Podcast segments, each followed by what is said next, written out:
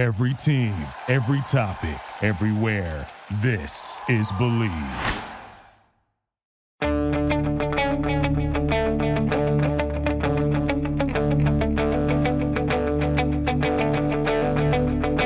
Ich warte seit Wochen auf diesen Tag und tanz vor Freude über den Asphalt.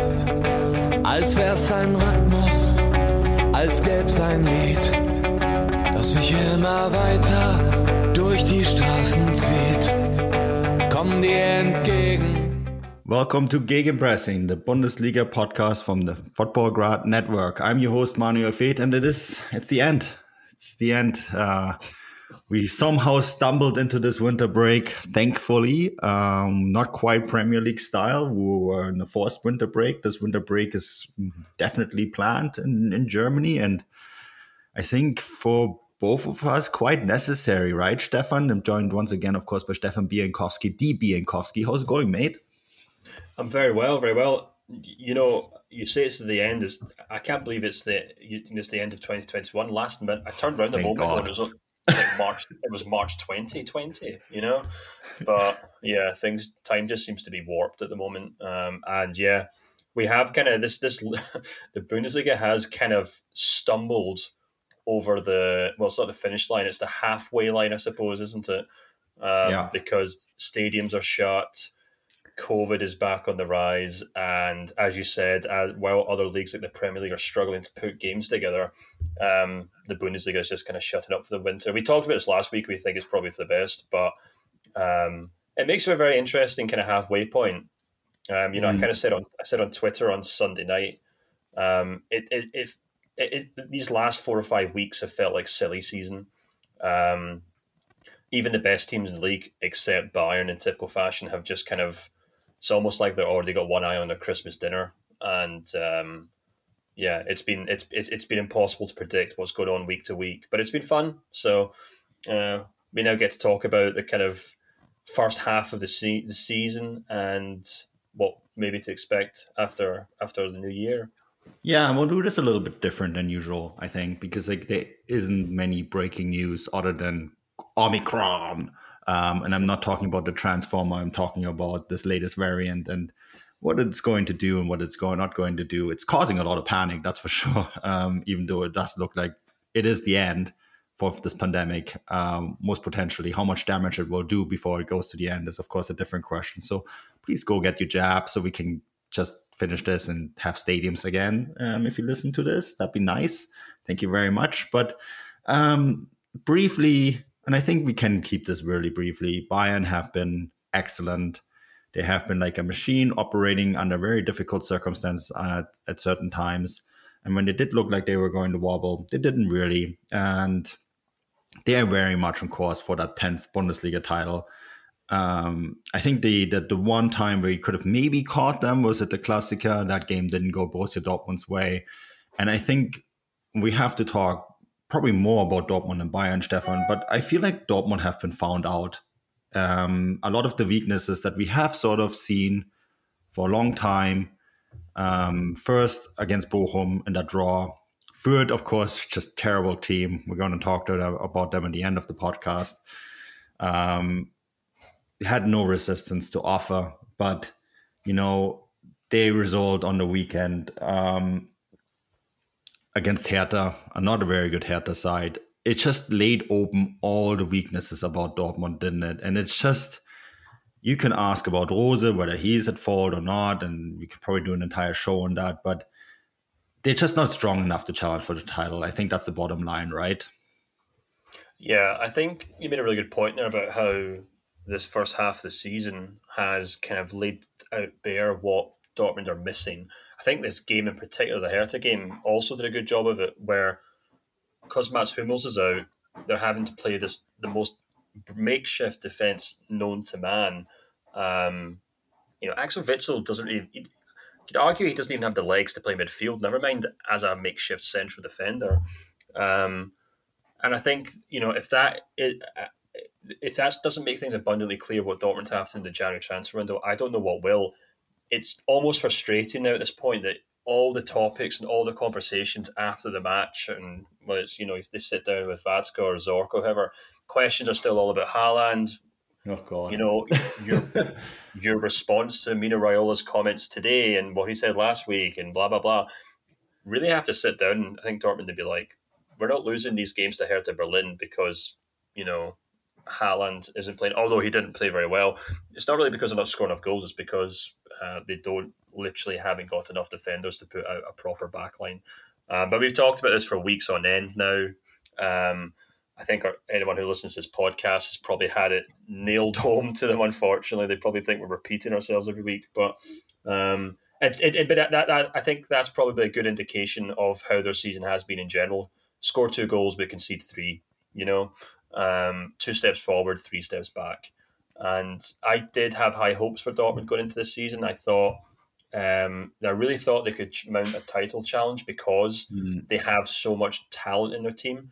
I think two things kind of stood out to me that didn't really work out for them. Um, one is the demise of Mats Hummels, which we have spoke about, and I think we all, no. we've also been. I think we've also tried to be fair to him in this podcast by saying, "Look, this may not just be the case of a player getting older. It could be a case of a player coming back exhausted from the European Championships, which I think probably is the case to an extent. So he might bounce back. Um, but also just the manner in which Dortmund lost Jadon Sancho and the manner in which Malen took so long to kind of get into the rhythm of things. I don't think Dortmund really expected that to happen. No one thought he was going to step in and become the next Jadon Sancho, but I don't think anyone really thought he would have went, what, 13, 14 games before scoring a goal. Um, and you know, couple that with Haaland's own injuries, then Dortmund were really laid bare at the front as they have been at the back as well. So um, those, I think, those are the things that have kind of really knocked Dortmund off the off the trail here. But I mean, it's not impossible to think that they might be able, they might get their act together the second half of the season and really push some pressure on Bayern. But uh, I think they'll have to do some convincing over in, in, in January and afterwards nine points i think is too much. I mean you, you look at um we look at where they're going to end up. If they get the same point total in the Rückrunde that's 68 points. That's just not enough to win a title. Um so they will have to play better. You can't afford to lose five games in in a half season um, or 10 games overall in a season and expect to win the title. And that's that's that, that's the current pace. And um, that's just not good enough. You know, Bayern can afford to lose um, another additional two games and still win the title in the Rückrunde. You know, I don't, I just don't see it. Um, it's just too mechanic for it and too well put together. And I think there is tools there to to beat them, but Dortmund just don't have them. Um, but you know, they, unfortunately, that means a tenth title in a row. We're going to get a lot of flack from anyone who covers any other league. I think the the the one silver lining that I have is that the Premier League will, probably be over in a couple of weeks as well, with City walking away with it, um, pacing away with it in the top. three points already, and it's going to be more once the Africa Cup and COVID hits the other teams even more. So I think that's maybe the only silver lining that we have that the Bundesliga is just where every other league is. It's uh, you know a very predictable. What's not predictable though, Stefan, and I'm I'm really this is maybe where we can have say like, okay, well, slash Bayern off, done. Slash Dortmund off, done. First and second, that's probably wrapped up.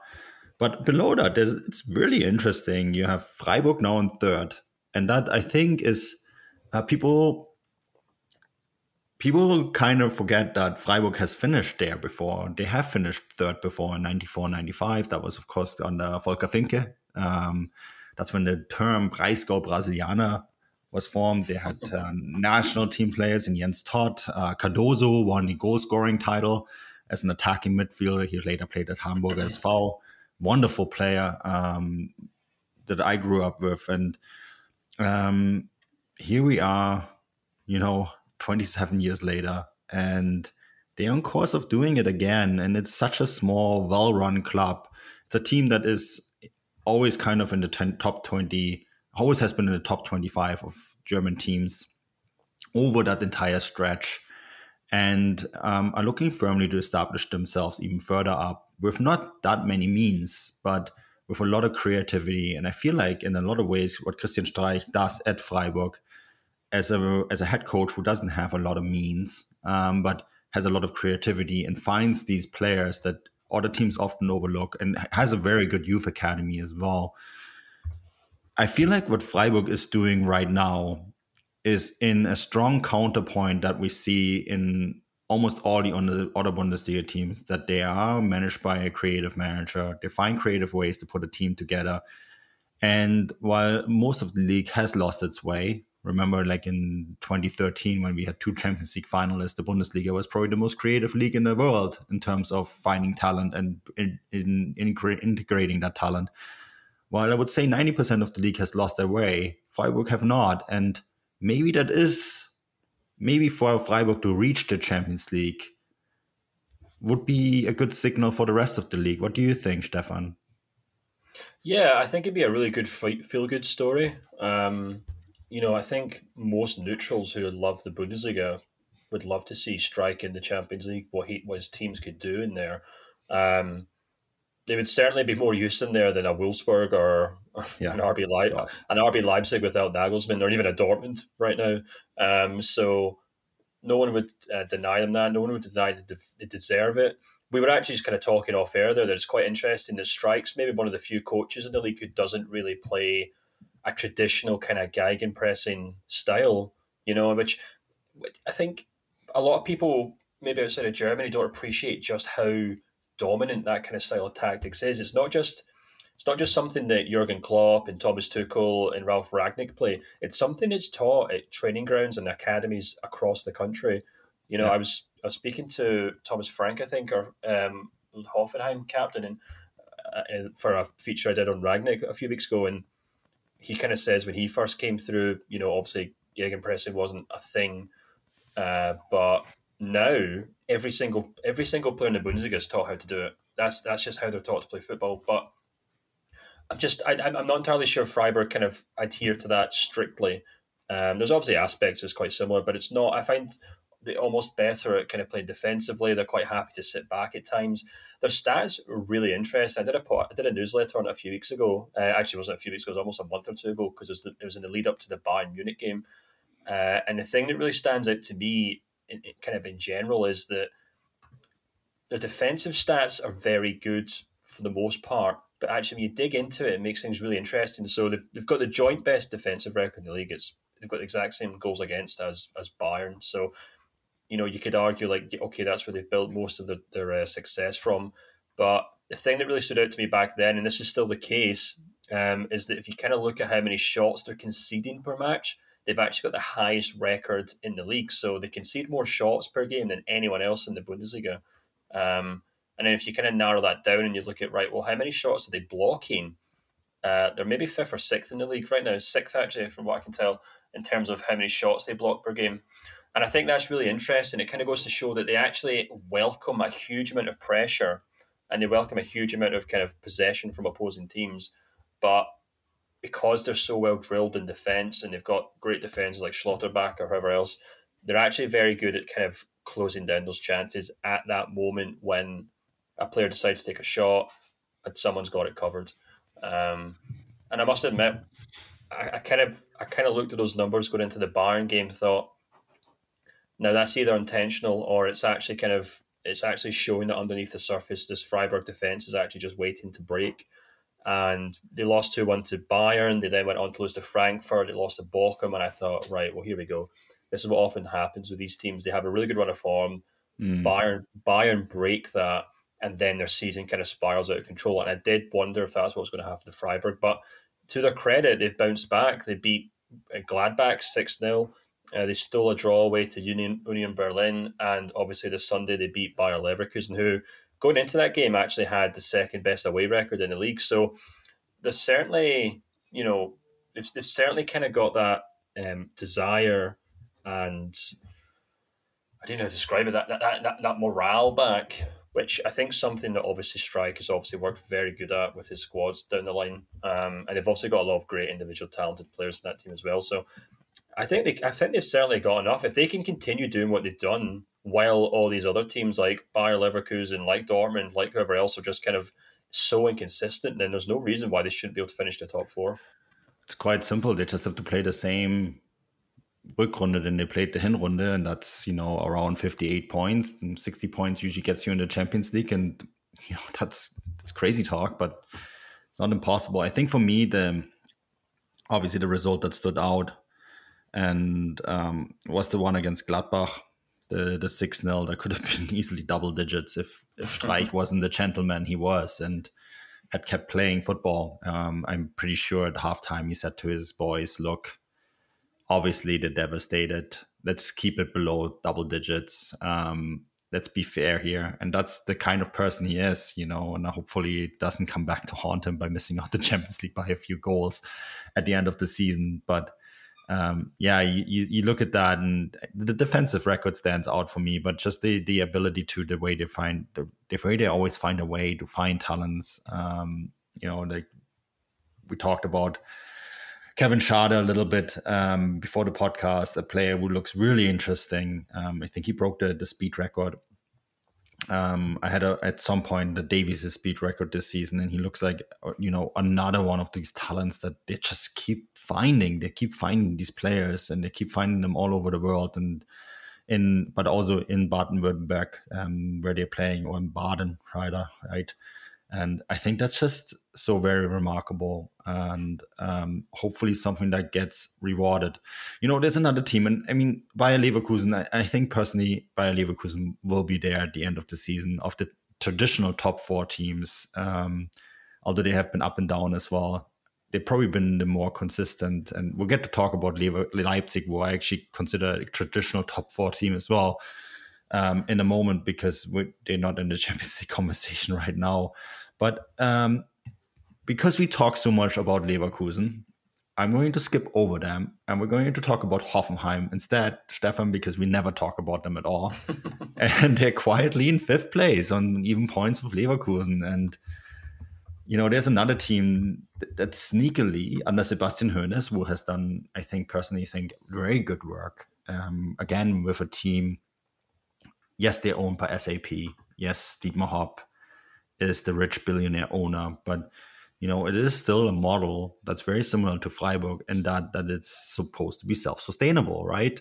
Mm. Um, it's supposed to be a self-sustainable club, and yeah, secretly, quietly, they have snuck their way up there, and you know, um, little lucky to get the point against Gladbach this weekend. I felt, you know, Gladbach actually looked like they were finally going to get a win under Adi Hütter. Um, but you know what? This is another team where you just say, okay, look, um, with very few resources, they have put together quietly a very good team. And um, you just kind of, again, like similar to Freiburg, you almost hope it gets rewarded, right?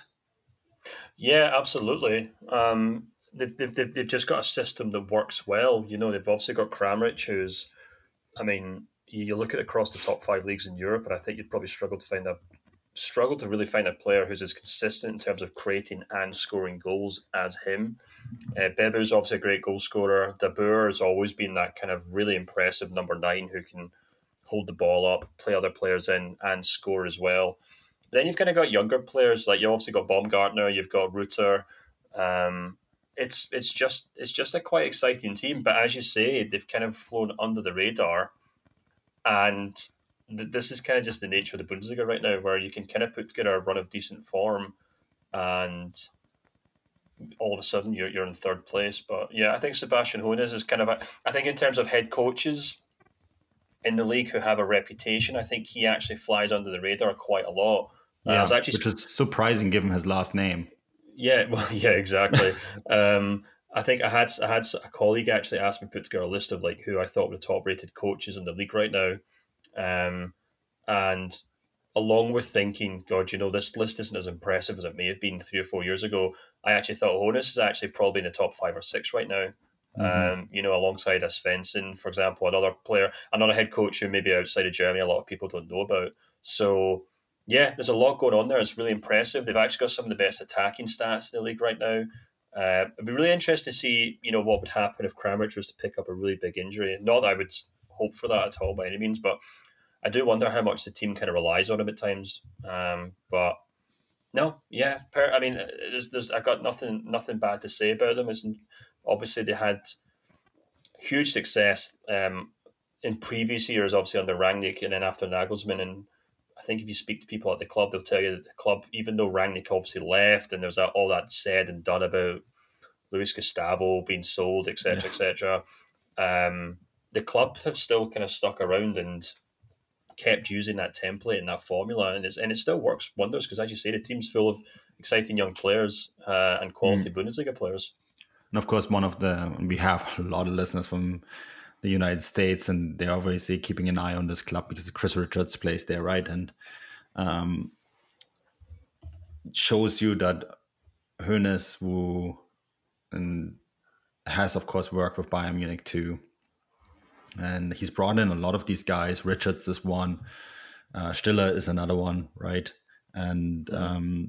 Um, he did a fantastic job with Bayern Munich too, and uh, had a real philosophy, field football playing philosophy, and he's he's kind of been able to install that in Hoffenheim too. And you know, look, Hoffenheim is a stepping stone club. That's what they are. They have very much adhered to this principle of being similar to Freiburg, really very much more like Freiburg. So all these players are there because they want to be seen and um, Hoffenheim, of course, have been in the Champions League before, and um, you know, for them to, to even finish near the top four means for all these guys, whether it's Richards, whether it's Posch, Geiger, Stiller, you know, Raum is another one who's a German national team player already. That's a shopping window for them, and they are very much in acceptance with that. And you know, an argument can be made that we have made too many of those teams in Germany. But if if you are like Freiburg and Hoffenheim, and you run that successfully, you know, it's hard to argue against it. Um, another team that comes to mind when we talk about this, and this is a club where I think, and we kind of alluded to that last week already, Stefan, this is Eintracht Frankfurt, right? Who, again, um, quietly, they are within the reach, one point off a Champions League spot. Um, probably, and this is this is going to be a nice segue into that topic because it is an interesting topic, and I, think we will have to chat about it as we reach the lower reaches of this league.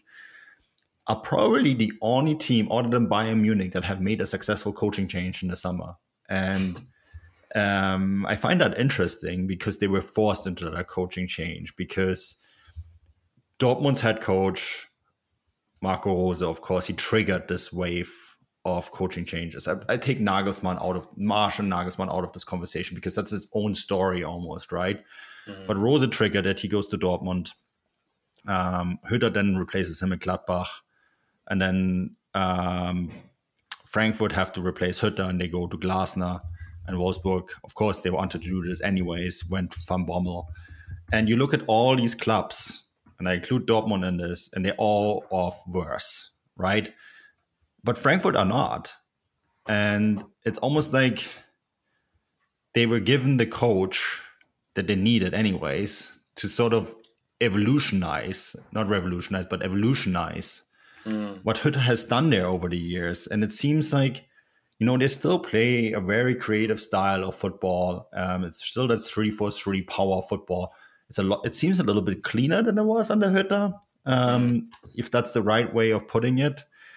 And you know, a lot of people really were when Bobic went to Hertha, of course, when he left because Krösche came in and he didn't really have that reputation of having all these inter- big international contacts. But he comes in and he brings in Jens Petter Hauge, Jesper Lindström, right? Rafael Borre from as a free mm. transfer from uh, River Plate, and Rafael Borre could have gone to many places because he was a free transfer, right? And mm. um, none of these guys have scored a lot of goals, but they're all scoring and Philip mm. Kostic is still doing Philip Kostic things, so it doesn't really matter who's in the middle of the box. Someone is going to get a fantastic cross and put it in, right? And it's it's made for a really good team, despite losing Andre Silva. They've kind of kind of caught it as a collective, and Glasner is very much the architect of it. And I always say that, and we said this last week, and I've said it many times before. Frankfurt are a sleeping giant. They only one Champions League appearance away from making that step from oh we always have to sell our best players to actually now we can keep some of them right? Yeah yeah. You know i think if there's one team in this bundesliga who probably didn't want to end didn't want to pause the league it would have been frankfurt because they just seem to be in the ascendancy right now. Yeah. uh, and you kind of stole the words from out my mouth actually. I was going to make the point that if you kind of look at the results over the last six, seven weeks and how they've kind of turned their form around, it's no coincidence that coincides with the form of Lindstrom and Borre. You know, Borre in the last four games has picked up two assists and three, two, two goals and three assists. Lindstrom's came along and he's picked up three goals and two assists. Um, you know, so the, they were never really bad. You know, if you kind of look at the results, even though even though they were maybe dropping points, um, they were still doing okay in terms of you know picking up draws. Not the end of the world. They was still, you know, obviously one point per week isn't going to really do you very well. I mean, their first what seven games, I think they drew six of them. Um, so obviously they're not going to get very far in that regard. But it, it did mean they weren't losing, and I guess that kind of showed that there was a kind of there was still a structure there to kind of build on, and it has felt in the last month or maybe six weeks. These young, these new players who've came in, they've kind of finally settled. They kind of know what they're doing, and it feels like Frankfurt are kind of really properly playing the way they're supposed to be playing now. Um, mm. and that's to Gla- and that's to Glasner's credit because idiots like me were saying like a month ago, well, you know, things going to work out for them. Who knows what's going to happen with them? Uh, but right now they're looking fantastic for them. I mean, yeah the, the scary thing or the worrying thing for if I'm a Frankfurt fan is, you know, do people put their feet up now over the winter break? Someone have a little too much Christmas ham, and then they come back and play Dortmund and get and get spanked, and then it's back to kind of how they started the season uh, with a defeat to Dortmund, and then some terrible form, and then all of a sudden they're back in the bottom half of the season. That would be my only concern. But it does feel as though Glasner's kind of turned a corner here, and he kind of knows his best players. He knows how to get the best out of the players they brought in this summer. So it's definitely looking up. Um, and they've also got that Europa League campaign as well, which seems to be going okay as well. So, yeah. and they love the Europa League.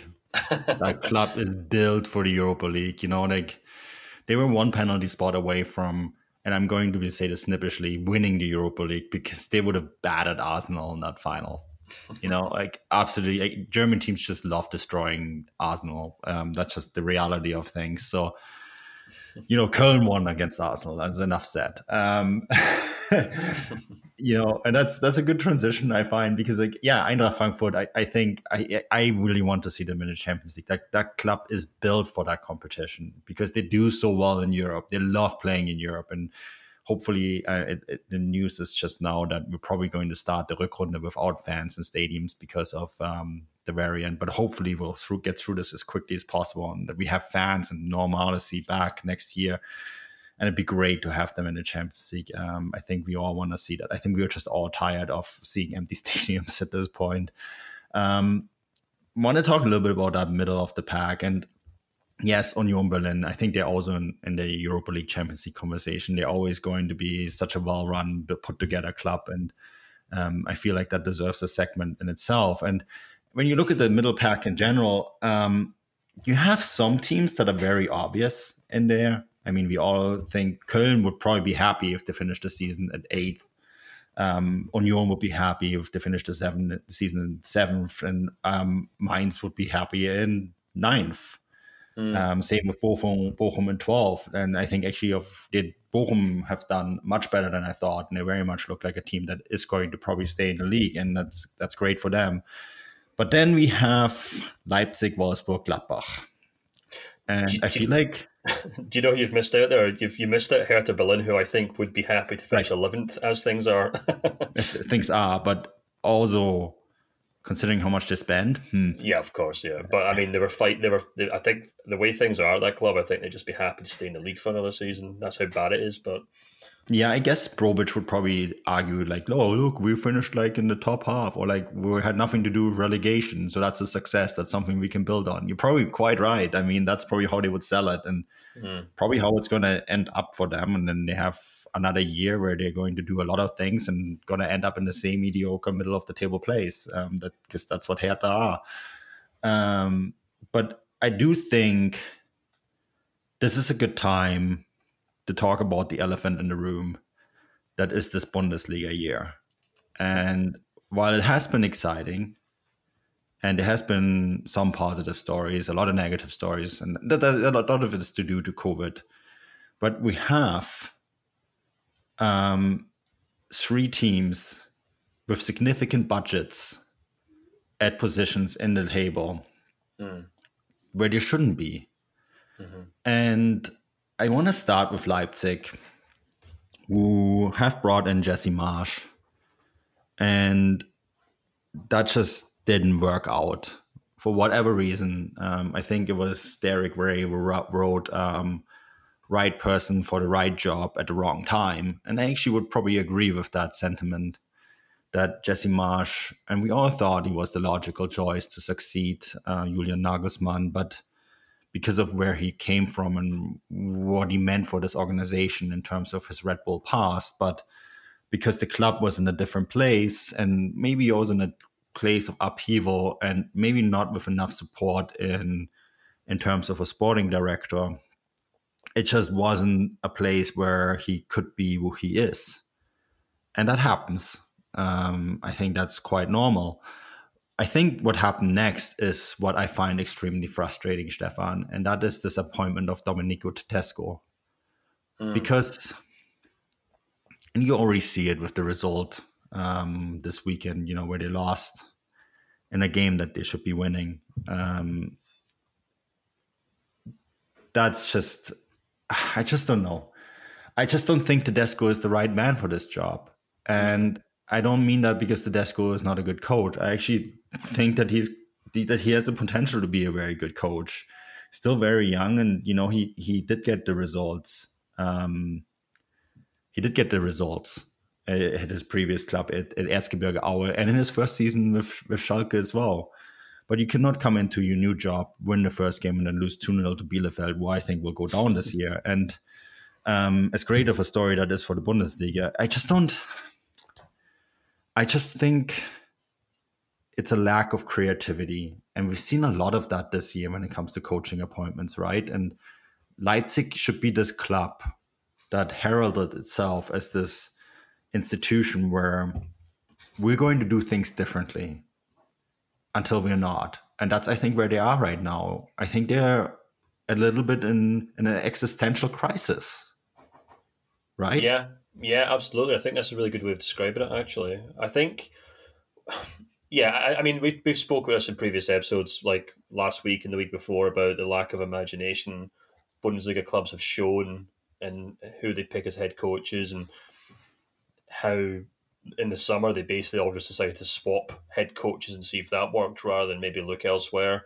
Yeah. And even Jesse Marsch, to an extent, wasn't an ambitious uh, decision. It wasn't a decision made outside the box. Uh, he was within the Red Bull facilities. He was within the Red Bull group, uh, and he'd been tailor made to kind of slot into a Red Bull club at some point. So, all due respect to him, and as you say, I think he seems like a perfectly good coach. But and I'm sure he'll bounce back. But he even he was a safe option. It just didn't work out. I think with Tedesco, they've obviously gone for a head coach where they thought it's almost like a panic decision where they thought we have to get a guy who can set up the defense properly, who can stop us losing games, um, first and foremost. And you know what? Like he's now got the winter break to kind of work with that team, and I think he will. And I think I don't think we're going to see results like the Bielefeld one in a sense. I think he just hasn't had enough time to really make his impact on the squad, and sure he will when the season turns around. But even then, uh, if he is going to be this kind of defensive first head coach going into the second half of the season, and, and, and then onwards with this squad that have been playing quite attacking football for the last two, three seasons under Nagelsmann, it's a huge transition.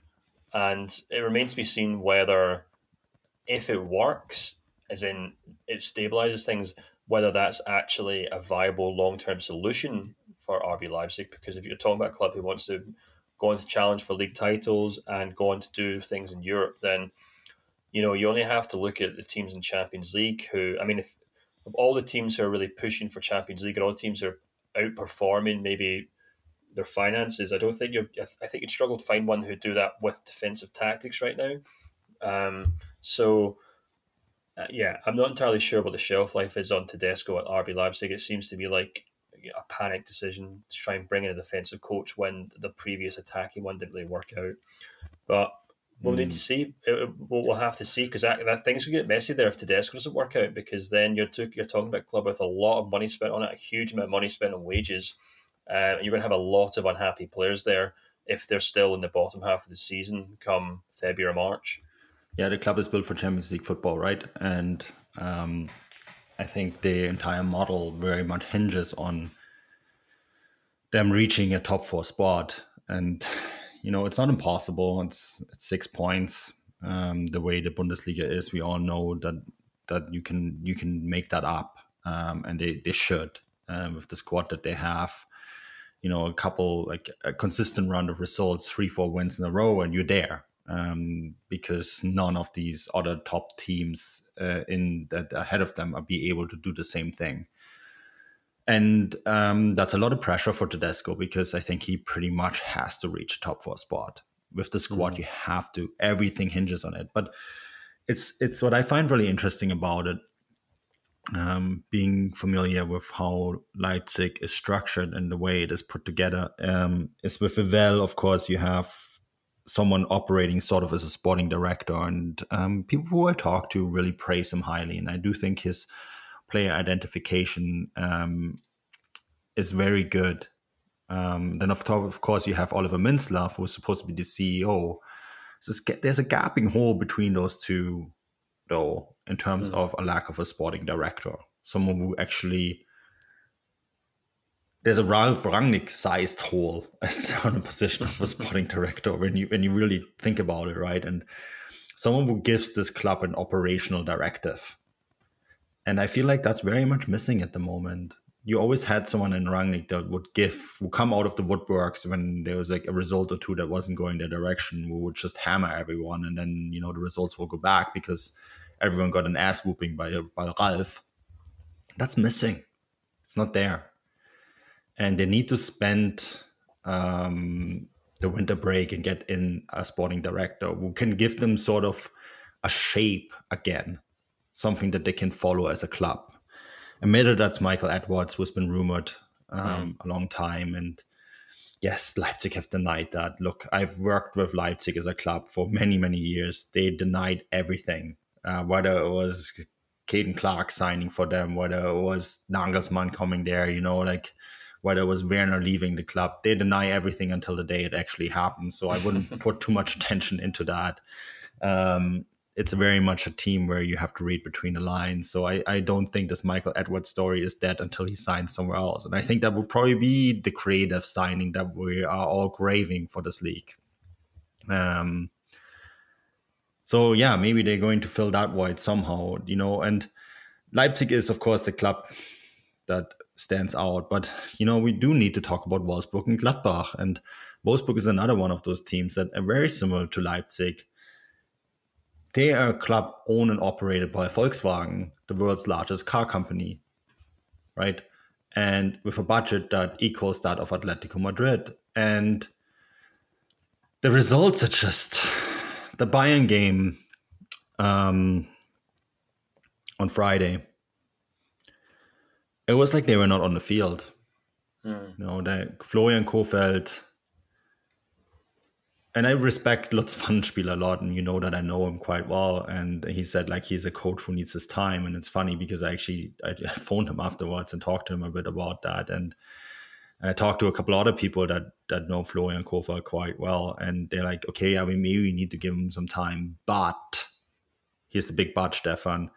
Florian Kohfeldt has never shown that he has a plan B. Mm. So is what we're going to get right now from him? Is that it? And is that enough to run and operate a club like Wolfsburg and meet the high standards that are laid out by the world's largest car company that very heavily make have made VfL Wolfsburg a part of the brand. Mm-hmm. Volkswagen don't finish second, you know, they want to finish first. And is a coach like Kohfeldt enough to represent that brand? I personally don't think so right? Yeah, I mean it's a huge issue, and this is the, the, they alongside Gladbach, who are obviously right beside them in the league table, and I think this is kind of what we're seeing. This is kind of what I mentioned last week when we talked about the kind of hidden impact of COVID and the hidden impact of what's happened this season and the last twelve or eighteen months is having on some of the bigger clubs in the Bundesliga. Um, yeah, I, I did think those were really interesting comments from the obviously the sport director basically saying, you know, this isn't Kohfeldt's fault for what six, seven runs of defeats in a row. It's mm. not his fault that he's got this team and he's got these players. It's a perfectly good team. It's a perfectly good squad. Um, it does feel like great squad when you look yeah, at it. Actually, yeah, Wolfsburg, Gladbach, Leipzig, whoever else. These teams, these clubs look like they're clinging on for dear life, waiting for a break to kind of fix things behind the scenes. Um, whether that's financial or whether it's sporting, I think remains to be seen. I think with Wolfsburg, it's a sporting issue. I think with Gladbach, it could be a financial issue. Mm. Um, you know, it's and it's and it's not just Hütter in terms of you know the club's what spent like seven million euros signing him. They probably don't have that right now to sack him. Um, but they've also got a lot of key players who need contract renewals, but they can't afford to give them to them. And with Wolfsburg, it's probably not so much the case because obviously they do have backing from Volkswagen. Although that backing has kind of come and gone in years, you know, sometimes, especially after the whole Dieselgate thing, the the, the, the, the taps just got turned off for a couple of years in terms of funding. So you, we have seen Wolfsburg's kind of player contract and their, their, their, their revenue kind of change quite dramatically from one year to next. But I don't think that's the case this season. Um, and they do have yeah. the squad, but it, it, again, it just kind of it, it's just it's just this kind of almost like this. Um, I don't know. It's just a struggle. It's really interesting. I think you kind of look at that mid. If you look at that kind of middle of the table from like so seventh all the way down to fifteenth, you have a number of teams who are doing very well. You obviously got Union, you got Cologne, Mainz. Okay, maybe they're just where they should be, and then obviously Bochum are doing very well to be twelfth. Yeah. Now, and the interesting thing to me is we'll find out in May whether those three or four clubs are doing particularly well off the back of their own form, or it's because two, three, or four of the biggest teams in the Bundesliga have just completely broken apart this season. Uh, Leipzig, Wolfsburg, Gladbach, that should be second, third, and fourth, or uh, obviously third, fourth, and fifth under behind Dortmund, possibly, uh, with maybe Leverkusen in there, Frankfurt, whoever else you want to you can argue about it. That's that's a huge it's a huge kind of it's, it's, it feels like almost like a glacier or like a big chunk of ice is just kind of chipped away off a glacier and it's just mm. fallen into the North Sea or whatever. That's or the, the, the the Atlantic Ocean. That's what it feels like to me with these three teams down there, and everything else in the league is just kind of floated around it.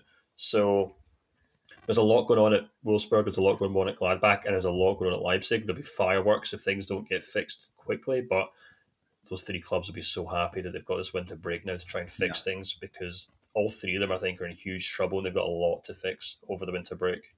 They do have a lot to fix, and the problem, of course, is, and we'll have to see if that actually holds true, right? Because of the way COVID is developing. But you only have till January seventh. That winter break used to be a lot longer uh, in Germany, and again, and actually might turn out to be longer. We don't know what's awaiting us in January, February with Omicron.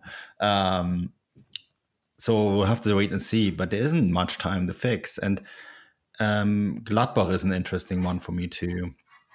I feel like they signed Adi Hütter because you know you look at his lineups and the way he plays football. At first glance, you're like, okay, yeah, yeah, that works. And then you realize, oh no, but the entire attacking line is completely not built for his style of football. Mm. And um, then you realize, oh man, maybe he's like positionally, when you look at it, it's like three for three. Okay, yeah, that works. But then you look at, oh, but at Frankfurt, he always has a typical number nine, or always had a typical number nine, and he doesn't have that here. And you take a little bit of a closer look and you realize, oh my God, this team is actually not built for him at all. And he's doing all sorts of things to move things around. And, you know, a really big part too is, and you kind of alluded to it as well, is the fact that you have in uh, Matthias Ginter and uh, Denis Zakaria, you have two players who are out of contract at the end of the season. And mm. all indication at the moment is that they're not going to renew. Um, Ginter has all sorts of offers from all sorts of clubs, mainly from the Premier League, right? And um, I wouldn't even be surprised if Dortmund just snap him back up and bring him back because he, would actually be a solution for them in many ways and Zakaria is looking like he's going to Dortmund. Um, you know that the, the talks of the pretty far advanced and probably to replace Axel Witsel.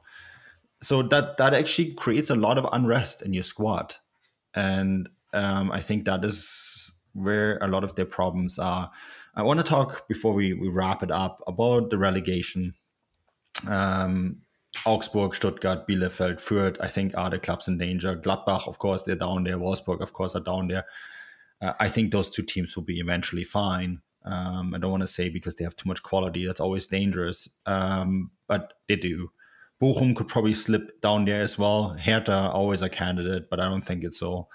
I think Bielefeld and Fürth have pretty much wrapped up relegation. Stuttgart, um, for me, Stuttgart is a bit of a special case because so many injuries mm. in the Hinrunde. And that's brutal. And I do think the quality statement actually holds true for them.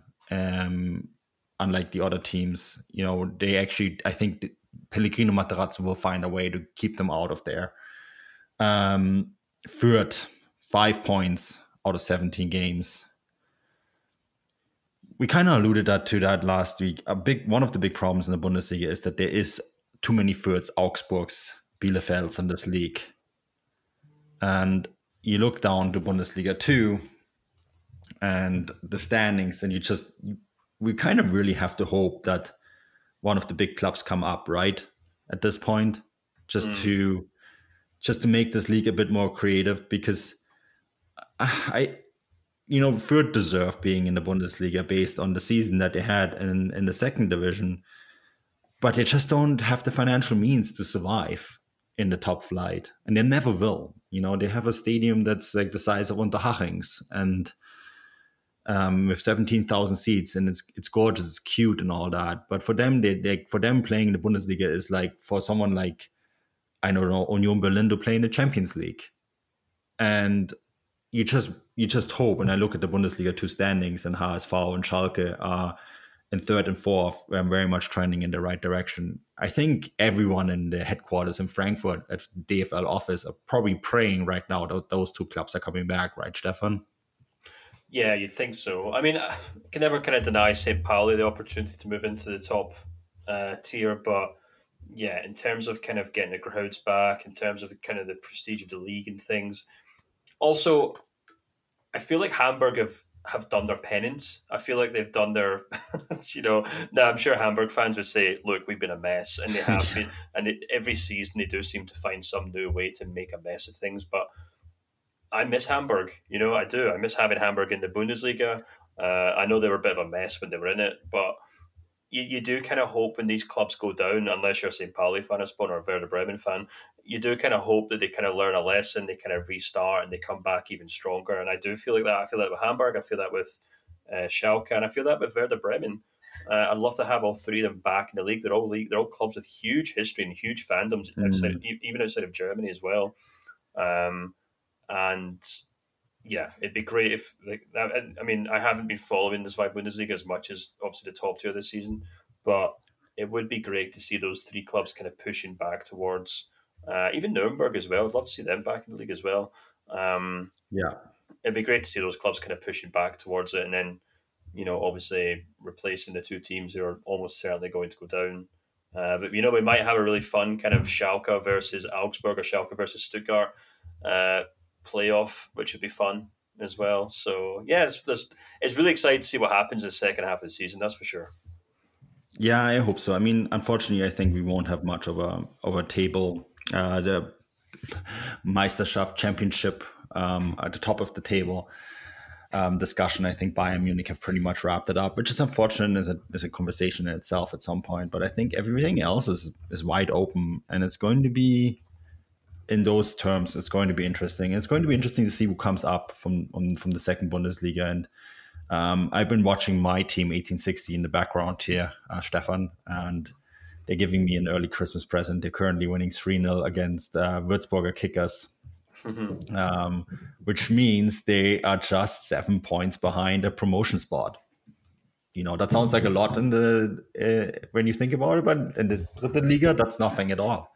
So um, and the Dritte Liga is actually another one of those symptoms of German football where you, where you have, you know, you have um, Kaiserslautern down there, you have 1860 down there, um, Magdeburg, who have won a European Cup, um, are down there. So yeah, maybe some of those teams can actually find their way further up the table and um, hopefully make the Bundesliga a bit more attractive again. Get rid of some of these smaller clubs that are probably better off in the second division. And I don't mean this with any disrespect, but um, I think we all want a most competitive, full stadiums and all that. So here's my Christmas wish list before I think we wrap it up. I wish for Christmas that we all get through Omicron, this Omicron health wave, quickly and safely and healthy. That um, this is the end of this stupid pandemic, and we're going to have people back in stadiums, even if it's not for the beginning of the Rückrunde, but at some point. And that we are going to have Hamburg and Schalke back in the Bundesliga. That'd be nice. And that maybe when this COVID is over, uh, we can actually have a competitive league once again. I think that's my Christmas wish list.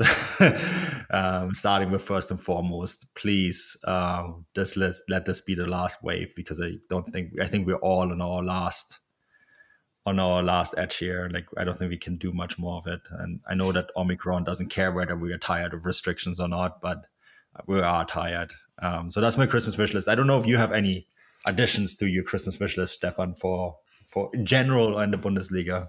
Uh, off the top of my head, I can think of two. Number one, I hope Florian Wirtz continues being amazing at football. Thoroughly enjoyed watching him this season, and I'm yes devilishly excited to see what kind of a player he will become. And the second one is I just hope Dortmund sign our central defender so they can actually get their get their shit in order uh, and put on a show for us for the rest of the season. Uh, I'll, I'll, I'll, I'll, I'll leave it at that. I think. yeah, I think it's quite good. So like, that's our last show for this year. Uh, we're going to be back after the winter break. Um, so thank you everyone for listening in 2021 really appreciate it. Um, we love you guys. Please stay healthy wherever you are. And uh, we'll be back with new content in the new year. Um, hopefully, also be back in stadiums. And yeah, um, whatever you celebrate over the season, you know, um, there's lots of holidays and various um, things that get celebrated. I, I wish everyone happy holidays and, of course, a happy new year. So until next year, einen guten Rutsch und auf Wiedersehen.